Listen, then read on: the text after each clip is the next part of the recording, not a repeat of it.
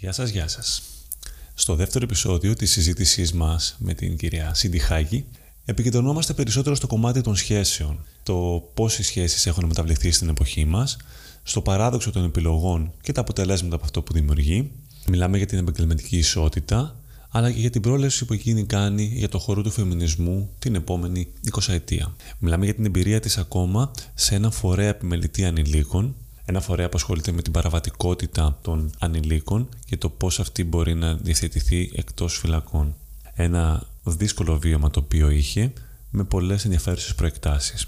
Η συζήτηση αυτή είναι φυσικό αγόλουθο του πρώτου μέρους και ακούγοντας και τα δύο κομμάτια θα έχετε μια πλήρη εικόνα της θεματικής. Μπορείτε να ακούσετε το podcast αυτό καθώς και όλα τα υπόλοιπα σε όλες τις πλατφόρμες που φιλοξενούν podcast Μπορείτε να δείτε αποσπάσματα από τη συνέντευξή μας στο YouTube, να αφήσετε το σχόλιο σας τόσο στο YouTube όσο και στη σελίδα μας στο Facebook.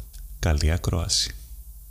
Είναι ο έλεγχος της μάζας που. Εδώ θα ξαναβάλω εγώ Φουκώ γιατί έχω μια αδυναμία. Που, ο οποίος έλεγε ότι η βία είναι ο πιο εύκολος και πιο άμεσος τρόπος στο να καθυποτάξεις τα πλήθη και να μπορείς να τα ελέγξεις ε, με, με, με, πολύ μεγάλα και πολύ εύκολα αποτελέσματα, ας πούμε.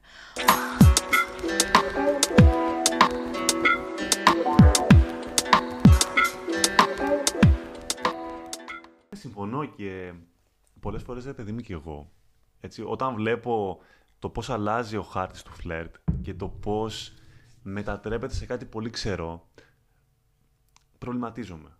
Ενώ πάλι ο άντρας έχει εκεί το πάνω χέρι. Δηλαδή, τι εννοώ. Αυτό που λες, το κατανοώ. Και εμένα θα μου φαινόταν πιο ωραίο να πας να πεις σε κάποια ότι. ξέρω εγώ, σε θέλω σήμερα μαζί μου. απλά θες να το πεις σεξουαλικά, θες να το πεις πρόσεχα, να... έτσι απλά. Παρά να μπει σε μια διαδικασία, αυτό που συμβαίνει και με τρελαίνει, δεν το καταλαβαίνω, να κάτσει να στέλνεις χήμα σε 100 τύπησες ναι. και να στέλνεις και dick pic. Το ξαναπεί ναι. αυτό, με τρελαίνει. Θεωρώ, δηλαδή, ότι είμαστε τόσο υπερβολικοί, έχουμε όλο, όλη τη δυνατότητα μπροστά μας. Μπορείς να στείλεις οποιοδήποτε άτομο ό,τι θέλεις, που διαφωνώ, και δεν θέλεις τον οποιοδήποτε κόπο. Δεν θέλεις να κάνεις κάτι. Δεν θες να διεκδικήσεις σωστά. Θες να πεις. Γιατί υποσυνείδητα είναι και αυτό που είπες πριν, ας πούμε, λίγο sex worker. Ότι ναι. πάρτο, πάρτο στη ναι. μούρη, αν σ' αρέσει το κρατάς. Που δεν το καταλαβαίνω. Ναι. Δηλαδή, ε, φίλε, στατιστικά, στείλε σε 10, μία θα απαντήσει. Ναι, γιατί, ναι. γιατί να την κάνεις να νιώσει τόσο άσχημα; Δηλαδή, ποια γυναίκα πραγματικά έχει φτιαχτεί βλέποντας την πιο τέλεια dick δεν, δεν ναι. ξέρω. Δηλαδή μου φαίνεται. Ε, συμφωνώ. Ξέρεις τι, νομίζω ότι η ελεύθερη αγορά έχει μπει, έχει παρισφρήσει και στο φλερτ. Όταν έχουμε τόσες επιλογές, είναι αυτό που. Είναι λίγο τσιτάτο, ας πούμε, που λένε ότι ε, αν μπορείς να φας κάθε μέρα διαφορετικό φαγητό, θα τρως κάθε μέρα φακές, ξέρω εγώ, ναι. που είναι λίγο αστείο, καταλαβαίνω που πηγάζει, ότι έχουμε τόσες πολλές επιλογές πλέον, ακόμα και στο να διαλέξουμε συντρόφους, που μας κάνει άπλιστους, έχει χαθεί το, ο έρωτας με την έννοια του όντως θα επενδύσω σε κάποιον, όντως θα, θα μπω στη διαδικασία να τον μάθω, να μάθω τις παραξενιές του, να μάθω τα, τα θέλω του, να μάθω ας πούμε τις βαθύτερες σκέψεις του και επιλέγω απλά να κάνω σεξ γιατί είναι πολύ πιο άμεσο, πολύ πιο εύκολο, πιο, πιο κοινωνικά αποδεκτό πλέον. Δηλαδή, Νομίζω αυτό, ναι. Νιώθω ότι έχει περάσει πολύ ότι πάμε να κάνουμε σεξ και δεν μας νοιάζει τίποτα άλλο. Ναι, αλλά να σου πω κάτι. Επειδή σκέφτομαι ρε παιδί μου κατά καιρούς και λέω ρε, εσύ, μήπως οι δικοί μας, οι γονείς μας εννοώ, ήταν πιο φλόροι και εμείς γίναμε έτσι. Αυτοί που είχαν την ανάγκη για να αντιδράσουν. Όχι. Η διαφορά είναι ότι εκείνοι ίσως το έκαναν πιο αγνά και εμείς δεν ξέρω, σαν να έχουμε λίγο το. Γιατί θεωρώ ότι η απελευθέρωση έγινε όντως εκεί το 70-80 και εμείς απλά σαν να, σαν να έχουμε ένα counter στο μυαλό μας. Ότι για να μετράω, ναι. όπως είναι τα counter των like και τα counter των views, είναι και τα counter με πόσε έχω πάει. Και ας το κρατάς για τον εαυτό σου, ρε παιδί μου, με πόσους έχω πάει αντίστοιχα. Ναι, κοίταξε. Είπες τη, λέξη αγνά. Εγώ δεν θεωρώ ότι έχει εκλείψει αυτό, γιατί θα πάμε. Νιώθω ότι πάει σε, σε king shame και δεν θα ήθελα, ρε παιδί μου, να, okay, ναι, ναι. να εκπροσωπήσω αυτή τη μερίδα ανθρώπων που βγαίνει, ας πούμε, με το σταυρό και λέει ότι ε, δεν είναι σωστό να πηγαίνουμε πάνω από 5, 10, 20, 100, οτιδήποτε. Ο καθένας, παιδί μου, το, το διαχειρίζεται όπως θέλει και mm-hmm. είμαι εντελώς OK είτε με αυτόν που θα έρθει να μου πει, ξέρω εγώ, ή αυτήν. Ξέρεις τι, δεν έχω κάνει ποτέ σεξ, δεν μου αρέσει το σεξ, είτε με αυτόν που θα έρθει να μου πει ζω για το σεξ, θέλω να κάνω σεξ ξέρω, συνέχεια με, με άπειρο κόσμο. Ε, εν τέλει νομίζω ότι πρέπει να βρούμε την ισορροπία σε εμάς, στο τι ικανοποιεί εμάς, ε, να βρούμε το μέτρο και να μην ίσως ανεχόμαστε αυτό που μας δίνει η κοινωνία εύκολο, αυτό που, λέμε, που είπαμε πριν, ότι ναι, μεν το σεξ είναι η εύκολη λύση και μπορούμε να το έχουμε όλοι σε ποσότητα και σε ποιότητα. Ε, αλλά αν δεν το θέλουμε, να μην το επιλέγουμε. Δηλαδή, μην, μην, μην ακολουθήσουμε αυτόν τον δρόμο απλώς επειδή μας δίνεται. Ναι. Είδες όμως ότι και εμείς μπήκαμε στη λούπα τώρα από εκεί που ξεκινήσαμε με σχέσεις να ταυτίσουμε τη σχέση με το σεξ. Ότι το πήγαμε την κουβέντα πολύ εκεί. Και αυτό είναι νομίζω το μεγάλο λάθος. Δηλαδή, νομίζω ότι το κολλάκι στα προηγούμενα που είπαμε, πολλά φαινόμενα εκδηλώνονται σε περιόδους ηρεμίας. Δηλαδή, νομίζω ότι μέχρι έναν βαθμό. Ο κόσμος. Ναι, ακριβώς. Βαριέται και έχει την επιλογή. Ναι. Είναι, είναι το παράδοξο των επιλογών ότι όσο παραπάνω επιλογές έχεις, τόσο πιο σκατά τα κάνεις. Γιατί δεν, δεν έχεις μάθει να το κάνεις αυτό. Έχεις μάθει να συντηρήσεις, να βγάλεις την επόμενη μέρα, να φροντίσεις τους ανθρώπους σου και τέλος. Και νομίζω ότι χανόμαστε και επιλέγουμε πάντα την πιο εύκολη λύση. Ναι. Εντάξει, κοίταξε να δεις. Και δεν, δεν, δεν ξέρω, δεν είναι απαραίτητα κακό. Μη, μη μας τιμωρούμε, μην βγαίνουμε δηλαδή με το μαστίγιο και να λέμε πω πω ε, επιλέγουμε την εύκολη λύση και αυτό Γενικότερα. είναι κακό. Ναι, γενικότερα. Οκ. Ίσως να χρειάζεται, να χρειαζόμαστε αυτή τη στιγμή την εύκολη λύση, να μην χρειαστεί να υπεραναλύσουμε τα πάντα για να δούμε τη- την πιο βαθιστόχαστη επιλογή και την πιο συγκροτημένη και να νιώθουμε τέλεια με τον εαυτό μας. Να χρειαζόμαστε και το κομμάτι της ανεμελιάς, η εύκολη λύση, το εύκολο σεξ, το, το γρήγορο φαγητό. Περνάμε μια φάση, νιώθω, κοινωνικά και όχι μόνο εθνικά, ας πούμε, σαν χώρα, αλλά και διεθνώς που υπάρχει, υπάρχει λίγο αυτή η ταχύτητα και όλοι αλλάζουν πάρα πολύ γρήγορα κτλ. Οπότε είναι οκ να συμβαδίσουμε. Δηλαδή, εγώ δεν το θεωρώ απαραίτητο ως κάτι τέρμα κακό που δεν πρέπει να συμβαίνει και Οκ. να γυρίσουμε πίσω. Κινούμαστε με τις εξελίξεις και αφού κινείται έτσι ο κόσμος. Ακολουθούμε, κι εμείς. Ακολουθούμε, ακολουθούμε, ναι. Ωραία. Κάνοντας λοιπόν λίγο zoom out, πώς θα δει ένα άτομο, μία φεμινίστρια ή ένα άτομο που έχει μελετήσει το φαινόμενο, το κίνημα, τον κόσμο μετά από 20 χρόνια, πώς, πώς θεωρείς ότι θα είναι; Αχ, θέλω να είμαι αισιόδοξη και θέλω να πιστεύω ότι όντως θα έχουν κατακτηθεί.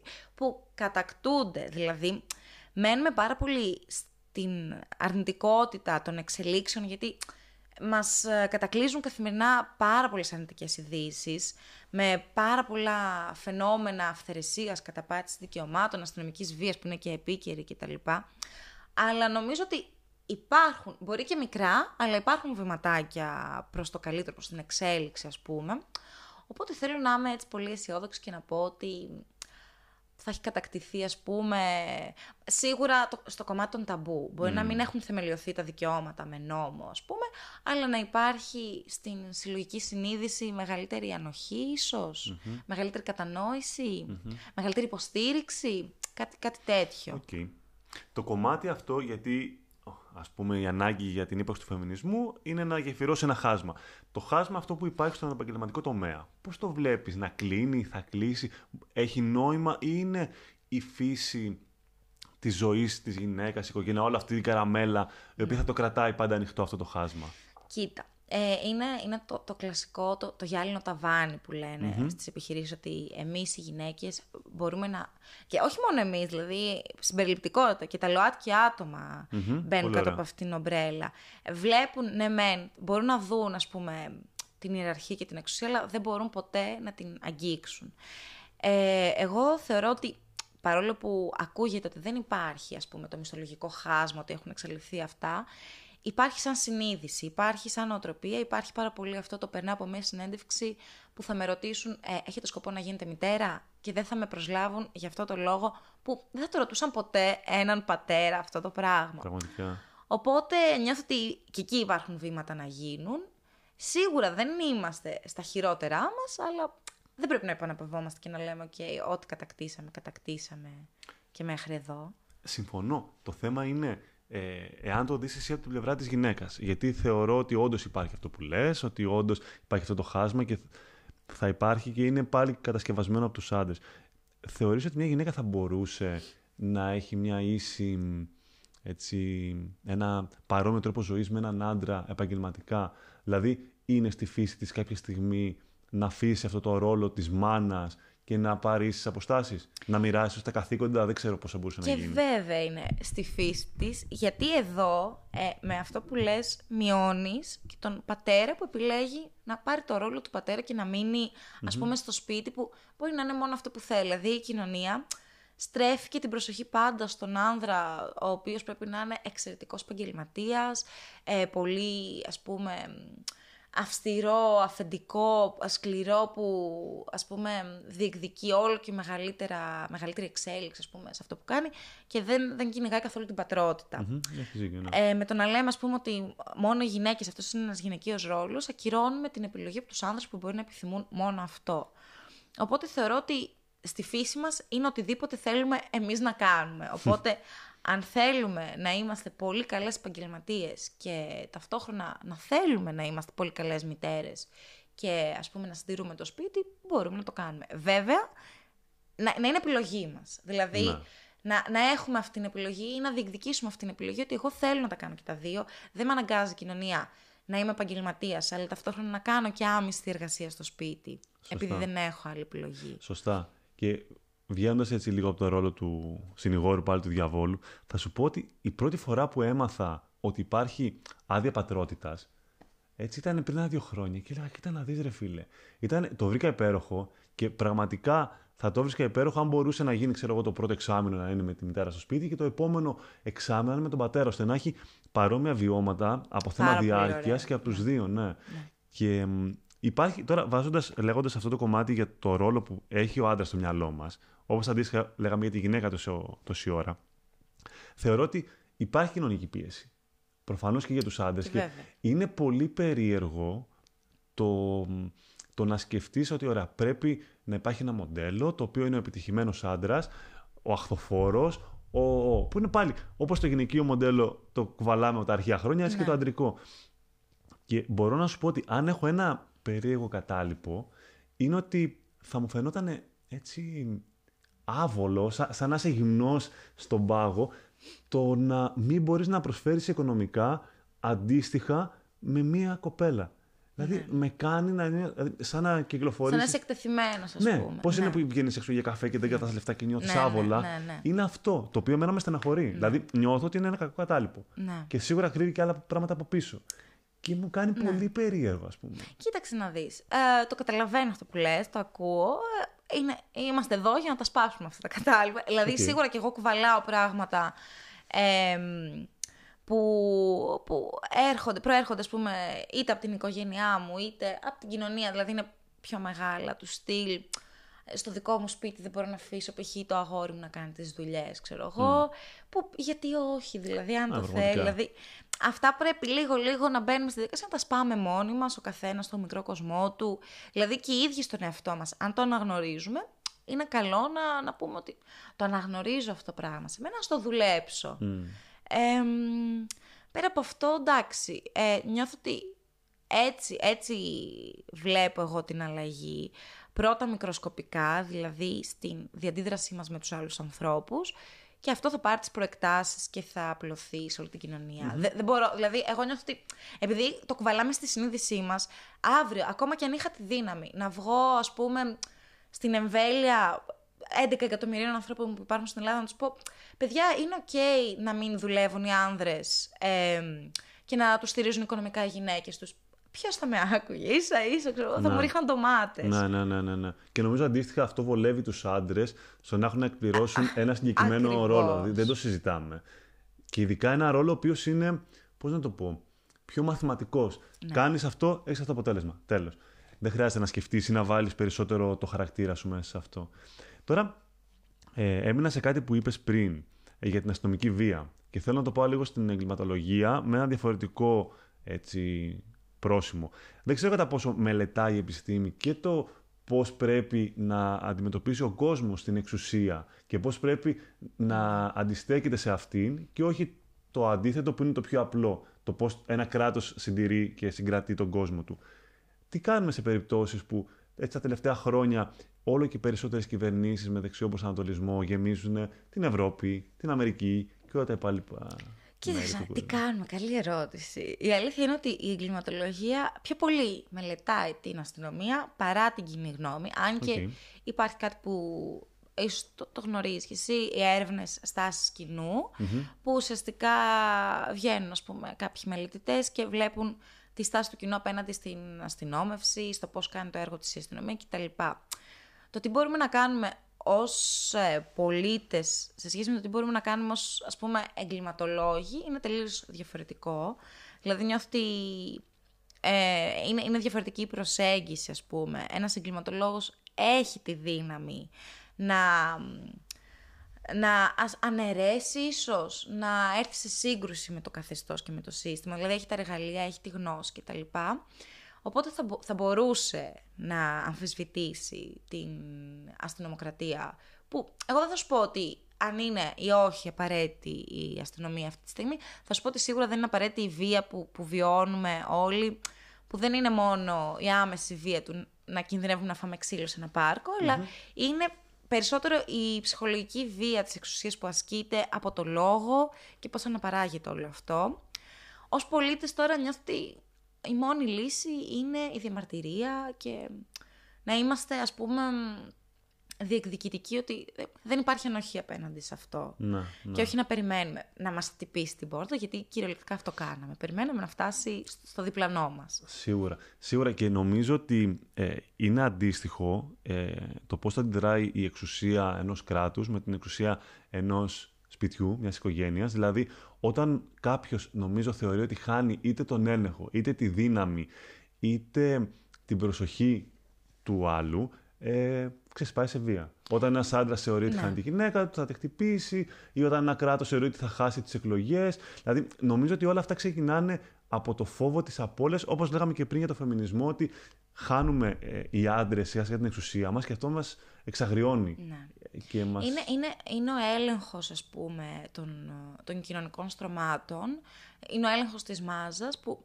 Εδώ θα ξαναβάλω εγώ Φουκώ γιατί έχω μια αδυναμία. Που, Ο οποίος έλεγε ότι η βία είναι ο πιο εύκολος και πιο άμεσος τρόπος στο να καθυποτάξεις τα πλήθη και να μπορείς να τα ελέγξεις ε, ναι. με, με, πολύ μεγάλα και πολύ εύκολα αποτελέσματα, ας πούμε. Οπότε νομίζω είναι ο νούμερο ένα τρόπος και ο λιγότερο δαπανηρός ε, του να ελέγξεις τα πλήθη με το να ασκήσεις βία. Παρ' όλα αυτά, αυτό που λες ότι okay, κοινωνιολόγοι είναι και περίεργη λέξη, έχουν ε, λόγο σε αυτό και μπορούν να μιλήσουν. Ξέρετε γιατί μου χτυπάει, γιατί τους έχω αρκετά κρατικοδίαιτους, τους έχω πιο στο μυαλό μου έτσι λίγο. Ε, πάμε χεράκι χεράκι θέση, Πάμε χεράκι χεράκι. Είναι το αντίστοιχο με το ότι υπάρχει μια επιτροπή η οποία μελετάει τα φαινόμενα βίας που έχουν υπεύθυνο το συνήγορο του πολίτη. Ναι, η CPT.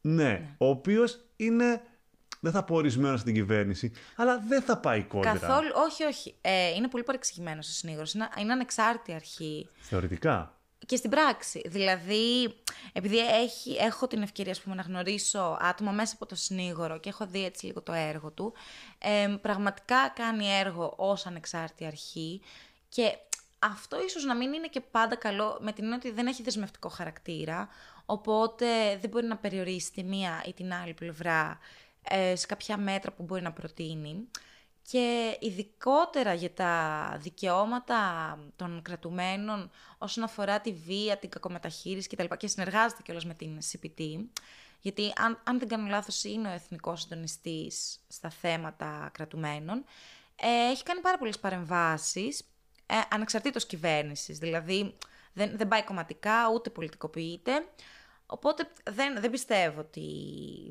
ακολουθεί ναι. φιλοκυβερνητική προσέγγιση, όποια και αν είναι η κυβέρνηση Ξέρεις, ανά τα χρόνια. Ποιο είναι το πρόβλημά μου. Δεν μένω τόσο σε αυτό, τόσο στο ότι okay, αυτός μπορεί να ε, ακολουθεί μια πολιτική συγκεκριμένη. Μένω στο ότι είναι ένα όργανο, το οποίο κανείς δεν το σέβεται με τη λογική ότι όταν δεν το κάνει κάποιο επίσημο δικαστικό όργανο, Είχαμε την περίπτωση τώρα ότι ο συνήγορος του πολίτη ήταν υπεύθυνος να ελέγχει τα περιστατικά βίας και βγαίνει κάποια στιγμή και λέει στο Χρυσοχοίδη μετά από ενάμιση χρόνο, δεν μπορώ να συνεχίσω, γιατί αυτά που σου λέω δεν τα κρατάς. Ναι. Δηλαδή είναι σαν να, σαν να υπάρχει ε, ένα αρχείο με υποθέσεις οι οποίες είχαν έτσι ξεκάθαρα αστυνομική βία και λέει η κυβέρνηση Α, ναι, οκ, δεν με ενδιαφέρει. Τη σκίζω. Αυτ, αυτό είναι το πρόβλημα. Άρα αυτό αυτό είναι εννοείται. η, η έλλειψη δεσμευτικότητας, ας πούμε, στο χαρακτήρα Ναι. του, που είναι, είναι προβληματικό. Απ' την άλλη, το ακούω γιατί είναι ανεξάρτητη αρχή. Δηλαδή, δεν κάνει αυτά για τα οποία κάνουν άλλοι. Μετά, αν είχε δεσμευτικό χαρακτήρα, θα, θα γινόταν ίσως αυθαίρετη. Δηλαδή, θα είχε άλλη δύναμη στα χέρια της αυτή, ας πούμε, η αρχή. Οπότε, εν τέλει, νομίζω ότι είναι πάντα στο περιθώριό μας, νομίζω ότι μπορούμε να απευθυνθούμε π.χ. στο Δικαστήριο Ανθρωπίνων Δικαιωμάτων ως πολίτες, που δεν Ναι. το έχουμε κάνει. Ναι, οκ, δεν διαφωνώ. Δηλαδή έχουμε, έχουμε κάποια περιθώρια ή το έχουμε κάνει και δεν έχει ακουστεί. Δηλαδή παίζουν πάρα πολλά πράγματα τα οποία πιθανότητα να μην φτάνουν στα αυτιά μας γιατί δεν παίρνουν τη δημοφιλία που τους αξίζουν. Ε, που πιθανότητα να έχουν γίνει κάποιες κινήσεις ίσως και εμείς να μην γνωρίζουμε. Σωστά. Σωστά. Απλά μου φαίνεται ότι για να έχει και νόημα η επιστήμη, ας πούμε, που μελετάς, θα πρέπει το, το παιχνίδι να είναι αντικειμενικό. Δηλαδή, τι εννοώ; Ε, όταν η εξουσία έχει και το μαχαίρι και το καρπούζι, ε, πώς θα μπορέσεις εσύ να έχεις και δικαίωμα στην αντίσταση και δικαίωμα το να πεις μια γνώμη σαν κοινωνιολόγος ή σαν... Δηλαδή, Έχεις δίκιο. Ξέρεις ποιο είναι το θέμα. Παράδειγμα, για να πάει κάποιος βουλευτής να κατηγορηθεί στο δικαστήριο, πρέπει να περάσει αυτό μέσα από τη Βουλή. Ναι. Μα όταν μιλάμε για ένα κλειστό σύστημα, Ναι. που, οκ, μπορεί τώρα να είναι στην εξουσία το κόμμα Α, μετά το κόμμα Β, προφανώς θα στηρίξει ο ένας τον άλλο. Σίγουρα όσοι είναι πρώτοι θα κατηγορούν τους δεύτερους και τούμπαλιν, αλλά δεν, είναι, δεν, δεν έχει νόημα. Ισχύει. Δηλαδή είναι, είναι μια σύμβαση να είχαμε να λέγαμε. Ισ- ισχύει πάρα πολύ αυτό που λες, ισχύει πάρα πολύ και γι' αυτό ας πούμε η προσέγγιση που εγώ θα ήθελα να έχω ως εγκληματολόγος υπάρχει ας πούμε το ρεύμα των, των κριτικών εγκληματολόγων με γιώτα Οκ. ε, που ουσιαστικά παίρνουν αυτό ως αρχή, αυτό που μόλις είπες, ότι ή- λειτουργούν ας πούμε η εξουσία ως κλειστό, ως κλειστό σύστημα και αναπαράγεται με αυτόν τον τρόπο και ενισχύει τη δύναμή της με άλλα λόμπι οικονομικά ή τα κανάλια ας πούμε τα ΜΜΕ κτλ.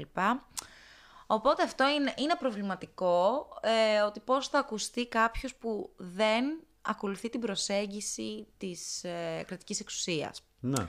Αυτό είναι, είναι κάτι που με προβληματίζει, δεν το έχω λύσει ακόμα μέσα μου, να είμαι ειλικρινής, δεν ξέρω πώς θα το δουλέψω. Οκ. Δηλαδή, εγώ πιστεύω ότι αν βγω και πω αυτά που θέλω, κάποια στιγμή θα με πυροβολήσουν. Ε, Νιώθω ότι κάποια στιγμή θα το δεχτώ από κάπου. Έστω, θα μπεις λίγο μέσα. Ναι, θα μπεις λίγο. είναι, είναι πολύ πιθανό στενή, να, ναι. να μπω λίγο μέσα που it's okay, γιατί αυτό μελετάω, οπότε θα κάνω, ας πούμε, πώς, πώς λέγεται. Η βία παρατήρηση θα κάνεις. Ε, ναι, ναι. Οκ. Ε, θα κάνω συμμετοχική παρατήρηση. ναι, ναι, ναι. Και αυτό μπορεί να με βολέψει και σαν εγκληματολόγο, να γράψω κανένα καλό βιβλίο, δεν ξέρω. Αλλά ναι, είναι προβληματικό. Είναι σίγουρα. Είναι, είναι, ναι. Και μ, νομίζω, ρε παιδί μου, μιλώντας για εξουσία και για, για διαδοχή κομμάτων, το πρόβλημα για μένα, π.χ. το τελευταίο κόμμα που ήταν στην εξουσία ήταν ο ΣΥΡΙΖΑ. Δεν απογοήτευσε τον κόσμο, θεωρώ, από την πολιτική που δεν έκανε ή από το αν ήταν ένα όριμο κόμμα. Απογοήτευσε, π.χ. εμένα, φαντάζομαι και άλλους, από το γεγονός ότι πόσο γρήγορα έδειξε, πώς να το πω, μία προσαρμοστικότητα με το πολιτικό σύστημα. Δηλαδή Ναι. πόσο γρήγορα αγκάλιασε κατεστημένα, πόσο γρήγορα αγκάλιασε συμφέροντα και λες, κάτσε ρε φίλε, τελικά όντως είναι όλα ίδια. Και αυτό δυστυχώς ε, βοηθάει τον άνθρωπο να γίνει πιο απολυτικ, γιατί ουσιαστικά καταλαβαίνει ότι απλά αλλάζει τα ρου- ρούχα του Ναι, ο πολιτικός ναι. και το χρώμα του Ναι, έτσι, ναι. ε, στο οποίο ψηφίζει ο κόσμος. Ωραία. Νομίζω ότι είχες μια εμπειρία, μου είχες πει στην πρακτική σου, ε, έτσι, αφού πήραμε και στην εγκληματολογία πιο κοντά και στα εγκλήματα και στην καταστολή, και με το κομμάτι αυτό και με το κομμάτι δηλαδή της καταστολής, το δικαστικό κομμάτι. Τι είχες ζήσει εκεί; Ε, εγώ ήμουνα στην υπηρεσία επιμελητών ανηλίκων, που γενικά είναι ένας εξαιρετικός φορέας. Ε, και πιστεύω, δεν, δεν του δίνουν τα κονδύλια που χρειάζεται για να ανθίσει, αλλά πιστεύω ότι είναι από, από τους καλύτερους δημόσιους φορείς που έχουμε. Οκ, εγώ δεν το ήξερα. Παράδειγμα. Ναι, ε, δεν, είναι- δεν είναι γνωστός. Κοίτα, δεν είναι κακό που δεν είναι γνωστός, γιατί μιλάμε για ανήλικους, μιλάμε για στίγμα, ε, μιλάμε για παραβατικότητα ανηλίκων, οπότε είναι καλό να μένει, ας πούμε, στην αφάνεια. Δε- Τώρα να πάρει έτσι πολύ έντονη δημοφιλία και μετά να πέσουν τα φώτα εκεί πέρα, δεν ξέρω Οκ. πόσο θα επηρεάζει το έργο του. Ε, ωστόσο, χρειάζεται, χρειάζεται πολύ υποστήριξη. Νομίζω υπάρχει μόνο στην Αθήνα, Οκ. που είναι πολύ κακό για μια χώρα η οποία είναι ε, τμηματοποιημένη λόγω της θάλασσας, δηλαδή των, των φυσικών συνόρων που έχουμε. Ε, γιατί έτυχε να συναντήσω, να γνωρίσω και παιδιά που ήρθαν από την Κρήτη. Ε, που αυτό είναι πολύ προβληματικό αν σκεφτείς ότι έρχονται με δικά τους έξοδα για κάτι που τους επιβάλλει το κράτος. Ναι, πραγματικά. Ε, θα έπρεπε δηλαδή να υπάρχει μια μέρημνα πάνω σε αυτό. Εγώ τι έκανα. Βασικά τι είναι ο, η υπηρεσία επιμελητών ανηλίκων. Ε, παρέχει ουσιαστικά συμβουλευτική και είναι μέτρο που επιβάλλει το δικαστήριο σε έναν ανήλικο ώστε να τον συνετίσει και έχει έναν χαρακτήρα παιδαγωγικό και σε καμία περίπτωση τιμωρητικό. Και πρέπει αυτό να ε, μεταλαμπαδευτεί και στον ανήλικο ότι δεν προσπαθούμε να σε τιμωρήσουμε ώστε να σε μαλώσουμε, προσπαθούμε να σε βοηθήσουμε να ακολουθείς ας πούμε τον ίσιο δρόμο του νομοταγούς πολίτη. Και εγώ ε, ήρθα σε επαφή έτσι με πάρα πολλά παιδιά που είχαν κάνει από πολύ μικρά, ας πούμε, από πολύ μικρές παραβάσεις μέχρι έτσι πολύ σοβαρά εγκλήματα. Δηλαδή είχα δει και μια υπόθεση βιασμού που έτσι τη θυμάμαι πολύ έντονα, έχει χαρακτεί πάρα πολύ στη μνήμη μου αυτό. Ναι, ναι. Ε, θεωρείς ότι αυτός ο τρόπος προσέγγισης, ο πιο συμβουλευτικός, λειτουργεί σωστά στα παιδιά; Εγώ πιστεύω ναι. Γιατί αν το παιδί το τραυματισμένο, γιατί κατά πάσα πιθανότητα τραυματισμένο είναι ένα παιδί για να φτάσει σε αυτήν και να κάνει κάτι, το τραυματίσεις έξτρα, το έχεις χάσει. Ναι. Ε, έχεις ακούσει ιστορίες έτσι θετικές, έχεις ακούσει ιστορίες παιδιών που έχουν. Και βέβαια. Πολύ ωραία. Ε, και 100% συμφωνώ μαζί σου. Νομίζω, το πρώτο σημείο ήταν αυτό. Το, πρώτο σημείο. Oh, το κέρδισες. Ε, φτάνουμε, φτάνουμε κάποια στιγμή στη, στη συμπόνια και στη συμφωνια πιστεύω ότι αρχικά υπάρχει ολόκληρο ρεύμα που λέει ότι.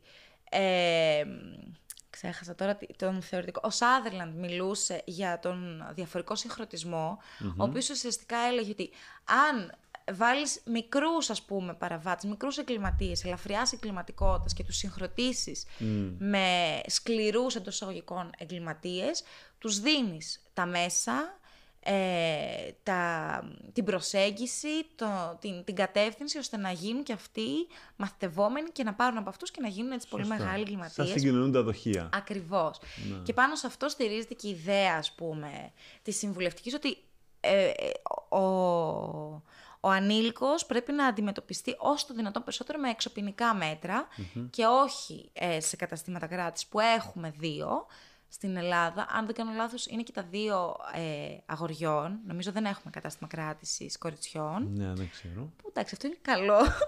Με την έννοια ότι γενικά δεν πιστεύω καθόλου στα καταστήματα κράτησης, οπότε και αυτά τα δύο καλύτερα να μην υπήρχαν. Ε, οπότε ναι, η συμβουλευτική είναι νομίζω μια πολύ καλή μέθοδος αν γίνεται με σωστό και με σωστά εργαλεία ώστε να βοηθήσει έναν ανήλικο να μην εμπλακεί καθόλου στο σύστημα απονομής ποινικής δικαιοσύνης, γιατί ε, οι έρευνες έχουν δείξει ότι άπαξ και μπει στους κόλπους, δύσκολα βγαίνεις από αυτό το σύστημα. Ναι, σωστά. Σωστά και τα στατιστικά τι λένε σε αυτό; Δηλαδή, δεν ξέρω κατά πόσο είχες προλάβει να δεις τα τελευταία χρόνια κατά πόσο έχει αυξηθεί η εγκληματικότητα στους νέους ε, και τι είδους ναι. εγκλήματα γίνονται πια; Κοίταξε να δεις. Αυτό η αλήθεια είναι δεν μπόρεσα να το μελετήσω γιατί υπάρχει άπειρος όγκος δουλειάς. Ε, από ένα ας πούμε φορέα που υπολειτουργεί, υποστελεχώνεται, δηλαδή εγώ είδα 20 επιμελητές ανηλίκων και να έχουν άπειρο έργο στις πλάτες τους. Ε, οπότε σε καμία περίπτωση αυτό είναι μια δουλειά που θα έπρεπε, εγώ, εγώ ήμουνα στην πρακτική μου τέσσερις θα έπρεπε να βρίσκομαι εκεί πέντε χρόνια ίσως για να μπορώ να σου πω αν έχει αυξηθεί η εγκληματικότητα, τι εγκλήματα. Συνήθως τα εγκλήματα είναι ε, άμεσης επιβίωσης, δηλαδή έτσι μικροκλοπές, ληστείες, ίσως η εμπλοκή με τα ναρκωτικά που είναι εντάξει αυτή η ηλικία του πειραματισμου Δύσκολα, δύσκολα θα έβλεπες έναν ανήλικο να έχει κάνει τρομακτικές πούμε, παραβάσεις του στυλ. Εγώ δεν συνάντησα καμία ανθρωποκτονία. Δεν ξέρω, σίγουρα θα υπήρχε. Κάποια υπόθεση μπορεί να υπήρχε. Στατιστικά και μόνο. Ναι, ναι, αλλά εγώ δεν συνάντησα και η Ελλάδα νομίζω είναι μια χώρα που σπανίζουν οι ανθρωποκτονίες. Δηλαδή έχουμε...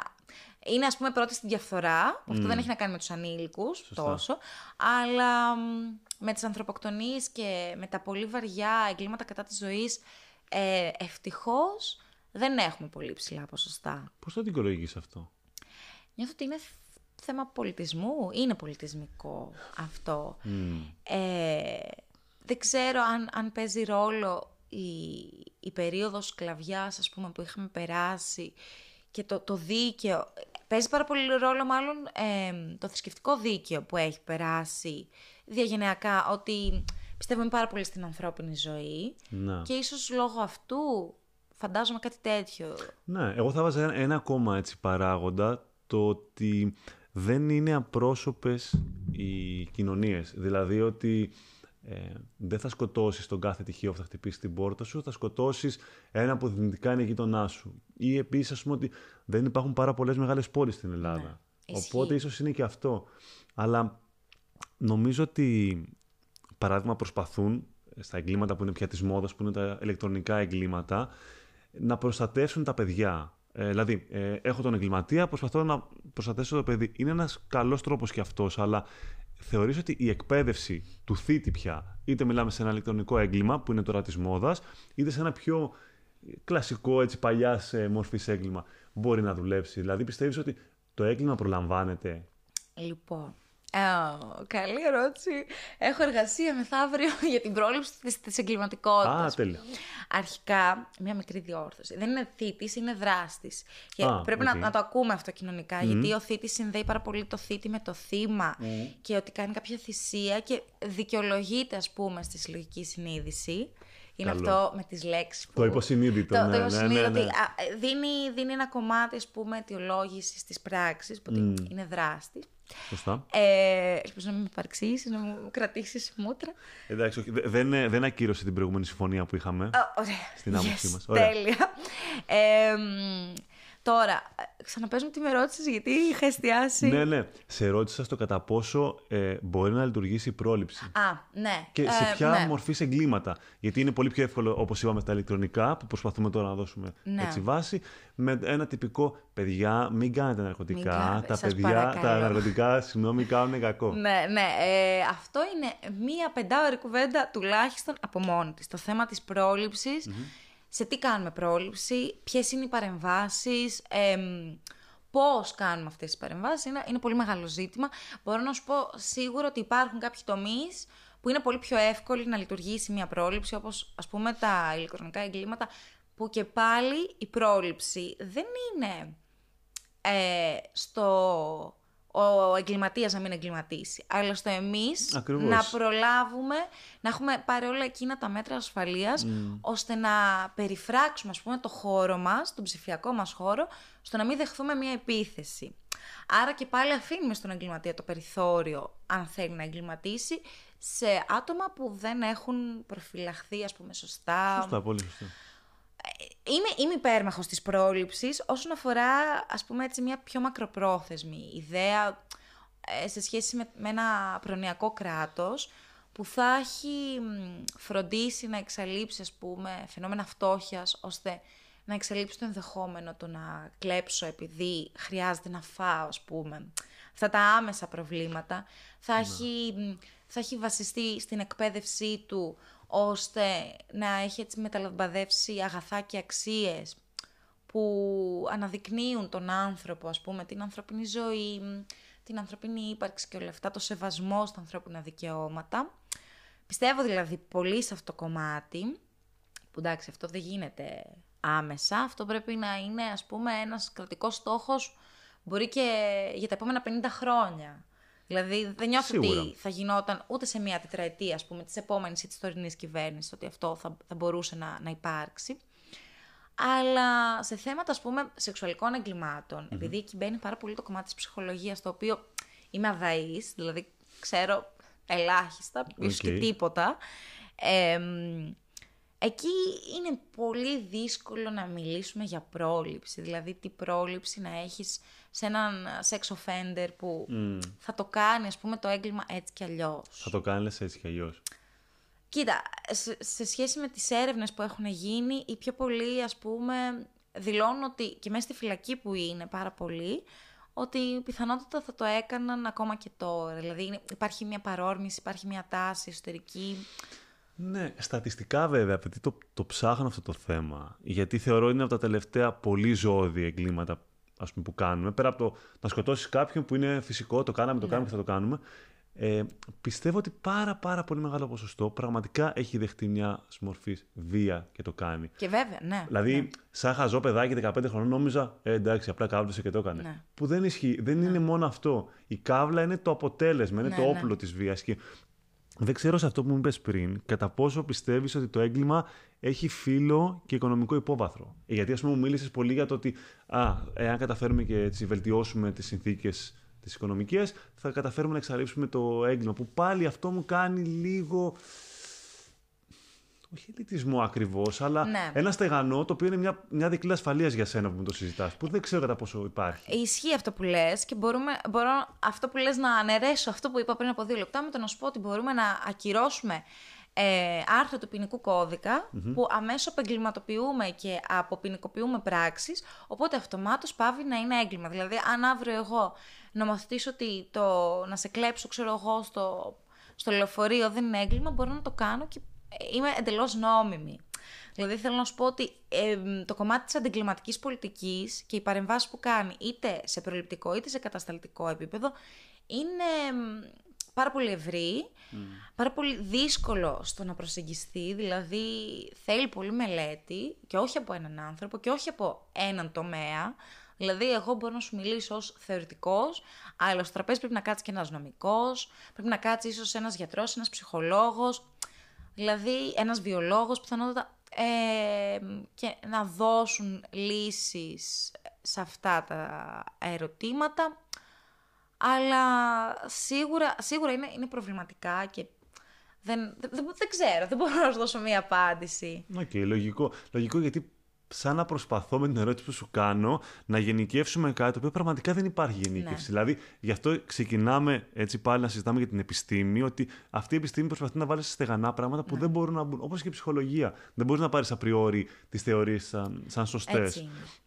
Και λέγοντας ότι okay, πρέπει να κάτσει κάποιος και πολιτικός και νομικός κτλ., βλέποντας πώς αλλάζουν κάποια πράγματα. Για παράδειγμα, βγήκε τώρα ο νόμος, ένας νόμος, δεν θυμάμαι με τι είχε να κάνει συγκεκριμένα, αλλά είχε ένα πολύ μικρό κομμάτι που έλεγε ότι η εκπόρνευση δεν είναι έγκλημα. Το, Ναι. το οποίο είναι, είναι, μιλάμε, εντάξει, να, να τραβάς τα μαλλιά σου. Ε, Δε- εγώ δεν το δεν- δέχομαι. Δηλαδή είναι. Ναι, κοίταξε να δεις. Αμ, θα σου πω, όταν, όταν νομιμοποιείς κάτι, όπως και με τα ναρκωτικά, ε, το ελέγχεις. Το ελέγχεις ε, κρατικά, ρε παιδί μου, και αυτό δίνει μ, μεγαλύτερη ορατότητα στα άτομα, ας πούμε, μάλλον εννοείς η εκπόρνευση το να είναι ο άλλος Μαστροπός. νταβατζή. Α, Ναι, οκ, να είναι- να όχι είναι το ο- να είναι ε, η σεξεργασία νόμιμη. Όχι. Α, οκ, ναι, Όχι. ούτε κι εγώ το δέχομαι Δηλαδή είναι αυτό. τρελό. Είναι σαν να, σαν να ρίχνεις όλο το βάρος στις στις κοπέλες, Ναι, στους άντρες, ξεκάθαρα, αγόρια. Ξεκάθαρα. Νομιμοποιείς μια συμπεριφορά που αναπαράγει ε, το τράφικινγκ, αναπαράγει την εκμετάλλευση στο σεξ, αναπαράγει την κακοποίηση. Έχει περάσει αυτό στην Ελλάδα, δεν το έχω αντιληφθεί. Ναι, πολύ πρόσφατα. Ωραία. Τέλεια. Και είναι να τραβάς τα, τα μαλλιά σου. Και, Ωραία. εντάξει, είναι σαν να λες ότι εντάξει, ε, υπάρχει ο νόμος ότι ο χρήστης των ναρκωτικών ουσιών Ναι. δεν πρέπει να έχει τις ίδιες συνέπειες. Ναι, να μην έχει τις ίδιες, αλλά όχι να κρυβόμαστε πίσω από το ότι Ναι. όλοι θα κρύβονται τώρα στο ότι «Α, εγώ δεν ξέρω, εγώ την είδα. Ναι, Ήμουνα ναι, ναι. στο ίδιο μέρος μαζί της, εγώ δεν έχω να κάνω με την Που, κοπέλα. α, το πρόβλημα εν τέλει αυτό είναι. Βέβαια, είναι κι άλλα. Δηλαδή, μετά, αν νομοποιήσεις τη εξεργασία και αφήσεις ε, στους εξεργάτες ε, το περιθώριο του να κινούνται στην α, ελεύθερη αγορά, ας πούμε, πάλι θα υπόκειται στους νόμους της αγοράς και πάλι θα καταπιέζονται από ένα κράτος, ρε παιδί μου. Δηλαδή, Ναι, σίγουρα. Ξέρεις ποιο είναι το αυτά τώρα άδικο; είναι. Ξέρεις ποιο είναι το άδικο, ότι τις, ε, σκεφτήκαμε αυτές τις γυναίκες, γιατί συνήθως θεωρώ συντριπτικό είναι το ποσοστό των γυναικών Ναι. που κάνουν αυτό το πράγμα, προς το παρόν, έτσι, για, να είμαι και, Ισχύει. για να είμαι και δίκαιος και μακάρι να, να είμαστε πιο άνετοι σε όλα τα φύλλα, αλλά ε, τις θυμηθήκαμε τώρα με τον κορονοϊό, να δούμε μήπως κολλάει, Ναι. δηλαδή ε, κάνουμε και ένα-δυο ελέγχους κάθε τρίμηνο και επίσης στους Ολυμπιακούς Αγώνες. Ναι. Δηλαδή αυτό για μένα είναι τεράστια κοροϊδία. Γιατί δεν είναι ότι ουσιαστικά σε νοιάζει αυτός. Και Σε βέβαια. νοιάζει μην έρθει ο τουρίστας και κολλήσει κάτι και πει Μα πήγα στην Ελλάδα και τα λοιπά. Είναι την καδίθεν. Και θα πάω πάλι σε ένα άλλο ευαίσθητο θέμα που πάλι πρωτοστατούν οι γυναίκες, που είναι το θέμα της συνεπιμέλειας.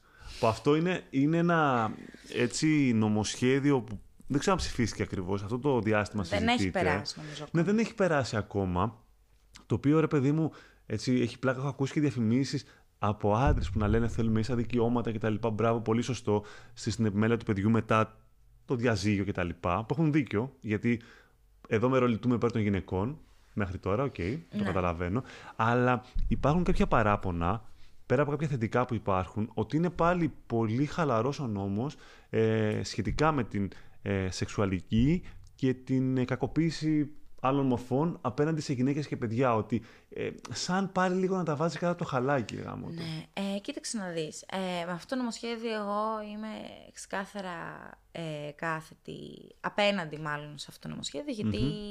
Ε, μάλλον δεν, δεν θεωρώ κακή τη συνεπιμέλεια, θεωρώ κακή την υποχρεωτικότητα που πάει να περάσει το νομοσχέδιο. Ναι. Ε, γιατί ουσιαστικά νομιμοποιεί έναν δράστη να μένει στην ίδια στέγη με τα θύματά του και του δίνει ναι, ναι, πολύ, ναι. πολύ χώρο στο να συνεχίσει, ας πούμε, μέχρι ε, νομίζω να φτάσει σε ένα στάδιο, ας πούμε, της ε, ποινικής διαδικασίας που να κριθεί ε, ε, αμετάκλητα ένοχος, τέλος πάντων. Που αυτό είναι πάρα πολύ προβληματικό. Ε, Ό, όσον αφορά ε, περιπτώσεις ενδοοικογενειακής βίας, είτε τις δέχεται το παιδί ως θύμα, είτε ο γονιός, που εγώ δεν θα σου πω άνδρας γυναίκα, γιατί μπορεί η συνεπιμέλεια αυτή να βαραίνει μια γυναίκα δράστη. Ε, οπότε είναι, είναι πολύ προβληματικό και δεν ξέρω, δεν ξέρω για ποιο λόγο σκεφτόμαστε ακόμα ε, εν 2021 έτσι τα πράγματα. Ε, γιατί θεωρώ ότι αυτό δεν, δεν θα έπρεπε καν να υπάρχει στα μυαλά των ανθρώπων ότι μου φαίνεται πολύ αυτονόητο για να το συζητάμε ακόμα. Κοίταξε, μου κάνει λίγο σαν να λέμε ξαφνικά πρέπει να γίνουμε Σουηδία. Ναι. Σαν κάποιος να μας έχει πιέσει σε αυτό. Και απ' την άλλη, θεωρώ ότι αν το πεις αυτό σε κάποιον, θα σου πει Μα καλά, συγγνώμη, ισονομία δεν ήθελες. Είναι Μα τώρα αυτό σαν... δεν, δεν είναι ισονομία. Θέλω να πω ότι δεν, δεν έχει να κάνει. Γιατί δεν σου λέει η ισονομία ε, δίνω και στη γυναίκα και στον άνδρα ίδιο δικαίωμα απέναντι στο παιδί, ε, το να είναι υποχρεωτική αυτή η συνεπιμέλεια αφήνει στο περιθώριο τα κακό κείμενα μία σχέσης μεταξύ δύο ανθρώπων ε, και δεν, που αυτά θα έπρεπε να είναι το επίκεντρο. Ναι. Ε, δηλαδή, εγώ είμαι υπέρ της επιμέλεια, γιατί και οι δύο γονείς πρέπει να έχουν ίσα δικαιώματα απέναντι στο παιδί τους, εφόσον το θέλουν και οι ίδιοι, γιατί κάποιος μπορεί να αποποιηθεί αυτών των δικαιωμάτων, Σωστά. που είναι άλλο θέμα. Αλλά όσον αφορά την υποχρεωτικότητα, δεν θεωρώ ότι είναι απαραίτητη, γιατί ε, βάζει στο παιχνίδι και ας πούμε και άλλες προβληματικές ναι. που θα έπρεπε να εξτάσουμε πριν δώσουμε στην επιμέλεια σε ανθρώπους που από την πρώτη στιγμή δεν θα έπρεπε να έχουν. Ναι, ναι, συμφωνώ. Και μου θυμίζει αυτό γιατί εγώ μεγάλωσα ε, και πήγαινα σχολείο την περίοδο που ξεκίνησαν τα πρώτα διαζύγια.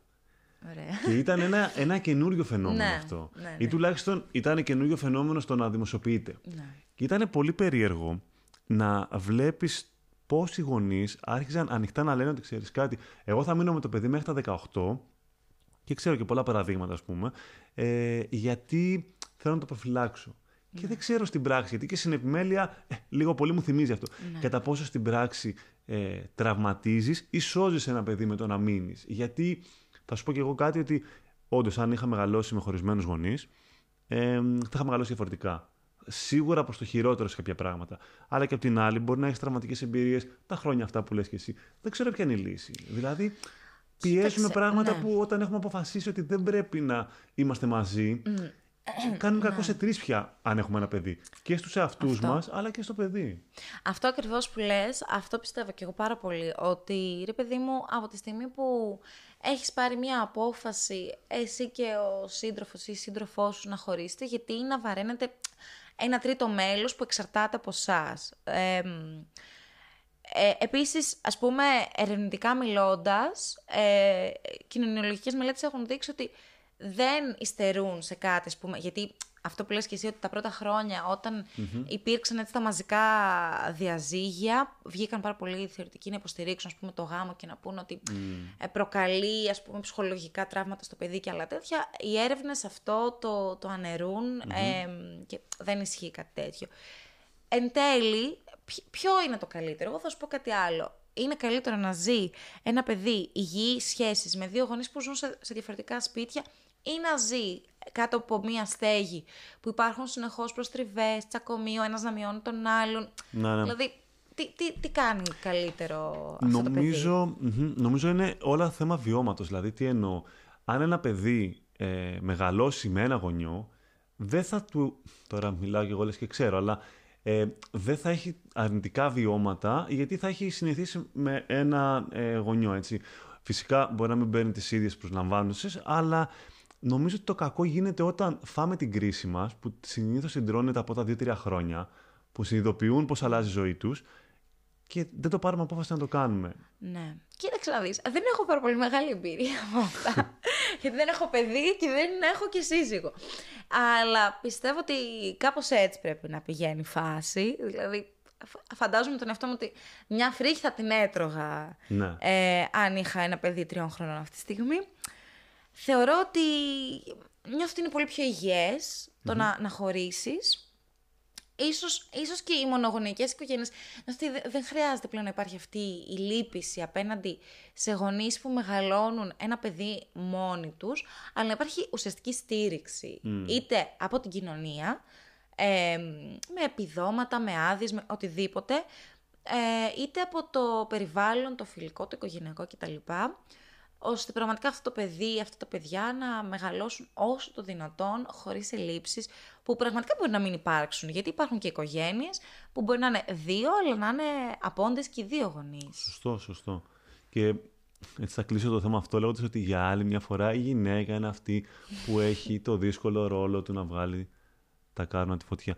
Ε, μ, ωραία. Επειδή θεωρητικά, έτσι πώς να το πω έτσι, μιλάμε θεωρητικά τόση ώρα, θα ήθελα να ξέρω πάλι θεωρητικά ποιος θα ήταν ο κόσμος που φαντάζεσαι να ζει τα επόμενα 20 χρόνια, τι θα έκανες εσύ γι' αυτόν, έκανα. τι θα ήθελες, ποιος είναι ο στόχος σου, γιατί μιλάμε, είσαι ένα άτομο το οποίο τώρα θα βάλει σε δράση όλη την γνώση και την εμπειρία που έχει αυτά τα χρόνια. Με άγχωσες. ε, ένιωσα πολύ μεγάλο βάρος στους ώμους μου ξαφνικά. Ναι, πώς το βλέπεις αυτό και πώς βλέπεις το δικό σου ε, ρόλο σαν άνθρωπος, γιατί θεωρητικά, ε, έχω πει πολύ αρνητικά για την κοινωνιολογία, αν έπρεπε κάτι να κάνει θα έπρεπε να δώσεις αυτό που τη μελετάει ένα ρόλο, να πει ότι αυτός είναι ο ρόλος μου, αυτό ακολουθώ. Πώς το βλέπεις αυτό; Κοίταξε να δεις. Ε, νιώθω ότι, ας, που- ας πούμε, εμένα η κοινωνιολογία παύλα εγκληματολογία είναι και προέκταση της ζωής μου. Δηλαδή την έχω βάλει και δεν θα μπορούσα κιόλας. Κάποιος που κάνει κάτι τόσο θεωρητικό, αναγκαστικά θέλοντας και μη, μετά τα σκέφτεται στην ε, συνδιαλλαγή του με τους άλλους ανθρώπους. Δηλαδή δεν είναι μια επιστήμη. Που- Βασικά είναι αυτό ακριβώς, Η συνδιαλλαγή με τους άλλους ανθρώπους. Δηλαδή κυριολεκτικά ζω για να σπουδάζω, ας πούμε. Δεν ξέρω πώς ακούγεται αυτό. Ε, οπότε νιώθω ότι θα ήθελα στη, στο αλυσβερίσι, ας πούμε, με τους αλλους να, να εκπροσωπώ αυτά τα οποία πιστεύω στη θεωρία. Δηλαδή, όντως να είμαι διεκδικητική, ας πούμε, στα δικαιώματα των αδύναμων κοινωνικά στρωμάτων. Είτε αυτό λέγεται γυναίκα, είτε αυτό λέγεται μετανάστης, είτε αυτό λέγεται ΛΟΑΤΚΙ άτομο, οτιδήποτε. Ε, και θα ήθελα αυτό ε, να, να με εκπροσωπεί. Δεν, δεν, νιώθω ότι θα ήταν πολύ υποκριτικό να κάνουμε αυτή τη συζήτηση εδώ, να διαβάσω πάρα πολύ και μετά να πάω έτσι στη, στη φούσκα μου, στην απρόσιτη φούσκα μου που έχω Να, φτιάξει ναι, πάρα ναι. πολύ ωραία και δεν με ακουμπάει τίποτα και δεν έχω επαφή με την πραγματικότητα. Ε, και επαγγελματικά μιλώντας, θα ήθελα να το ασχοληθώ, δηλαδή προσπαθώ να προσεγγιστώ προ, προς τον ακαδημαϊκό χώρο, ρε παιδί μου, και να, να κάνω έρευνες κάποια στιγμή, που ίσως να αλλάξουν λίγο την προσέγγιση που έχουμε για τα πράγματα, να αναθεωρήσουμε μ, για κάποια πράγματα που θεωρούμε δεδομένα. Κα, κα- κάπως έτσι το βλέπω Okay. αισιόδοξη. Δεν ξέρω αν Και έτσι θα πρέπει. πετύχω. Μα, μακάρι. Είναι ξεστή. Αυτό, ας πούμε, έβλεπα το Orange is the New Black και έβλεπα, ας πούμε, εκεί έναν α, ε, κοινωνικό επιμελητή, τέλος πάντων, που ήταν μέσα στη φυλακή, ο οποίος, ας πούμε, ξεκίνησε με όλα τα θετικά ερεθίσματα από τη σχολή και τα λοιπά, το να αλλάξει τον κόσμο, να γκρεμίσει τις φυλακές και... Είμαι κι εγώ έτσι αυτή τη στιγμή. Λέω, πω, πω, θέλω τόσα πολλά να κάνω και νιώθω θα με ρουφήξει η πραγματικότητα και δεν θέλω να, να μπω σε αυτή τη λούπα του Οκ, ε, ματαιότητα, Ναι, ναι, δεν, ναι. δεν πέτυχα τίποτα, οκ, ας α, ζω μικροαστικά και ας απλά επιβιώνω την κάθε μέρα και να, να βγαίνει, ας πούμε, ο μισθούλης και αυτό. Καλά είμαστε. Ναι, εντάξει, είναι ο φόβος όλων αυτό νομίζω και νομίζω η μόνη λύση είναι να έχεις περισσότερες εμπειρίες παρατηρώντας άλλους και Ναι. ψάχνοντας τα λάθη τους. Δεν υπάρχει άλλος τρόπος γιατί νομίζω ότι μεγαλώνουμε και μιλάω πρώτα απ' όλα και για μένα, όταν καταλάβουμε ότι είμαστε ε, πώς να το πω, προγραμματισμένοι να κάνουμε τα ίδια λάθη με τους προηγούμενους. Ναι. Είτε αυτοί είναι οι γονείς μας, είτε είναι οι καθηγητές μας, είναι άτομα που έχουμε ακούσει. Δυστυχώς δεν έχουμε όλες τις δυνατότητες που πιστεύουμε, δεν ζούμε σε έναν κόσμο άπειρων επιλογών, οπότε όσο πιο γρήγορα βγούμε από αυτό το τρυπάκι και επιλέξουμε σε ποια πλευρά θέλουμε να είμαστε, νομίζω ότι έχουμε μια πιο ευχάριστη ζωή για μας και για τους άλλους. Ισχύει. Και εγώ θα πω και το κομμάτι της ενδοσκόπησης, αυτό που το είπες εμέσως πλην σαφώς, ότι εσωτερική αναζήτηση, αυτοβελτίωση και δεν είμαστε ούτε αυτοί που ήμασταν στα 10 μας, αυτοί που ήμασταν στα 18, στα 25, στα 30, δηλαδή πιστεύω πάρα πολύ στην εξέλιξη και στη βελτίωση. Ε, είναι καλό να έχουμε κάποιες αρχές που πάνω σε αυτές θα κινούμαστε και θα προχωράμε και θα πορευόμαστε, αλλά δεν κακό να αναθεωρούμε, να αναδιατυπώνουμε και να ξαναβλέπουμε, ας πούμε, αυτό το podcast, αν το δώσω μετά από 10 χρόνια, να λέω «Μπράβο Ειρήνη, έλεγες μαλακίες, έχεις εξελιχθεί». και τι μαλακές θα ρωτούσα θα σας ναι, απαντήσω. ξέρω, πω, πω, Θεέ μου. Χαίρομαι που δεν είμαι αυτός ο άνθρωπος που ήμουν 10 χρόνια πριν. Πρέπει να μείνει στο ίντερνετ αυτό. Ωραία, σου το εύχομαι κι εγώ. Το ίδιο θέλω κι εγώ για μένα και νομίζω ότι η πιο μεγάλη παγίδα είναι να τσιμεντώσουμε γύρω από τις αντιλήψεις μας και ελπίζω πραγματικά να ζούμε σε έναν κόσμο χωρίς COVID μετά από 10 χρόνια Ω, και Θεέ σε μου. ένα κόσμο ελευθερίας. Τίποτα άλλο. αυτό το ελπίζω και εγώ πάρα πολύ. Ανυπομονώ για τη στιγμή που θα είμαστε όλοι COVID free και θα περπατάμε ανέμελοι και γυμνοί στις παραλίες. Γιατί εγώ φαντάζομαι έναν κόσμο γυμνών ανθρώπων. Μπράβο. Μπράβο, μπράβο. Ε, ναι, χωρίς σχόλια. Ευχαριστώ πολύ. και εγώ ευχαριστώ πάρα πολύ.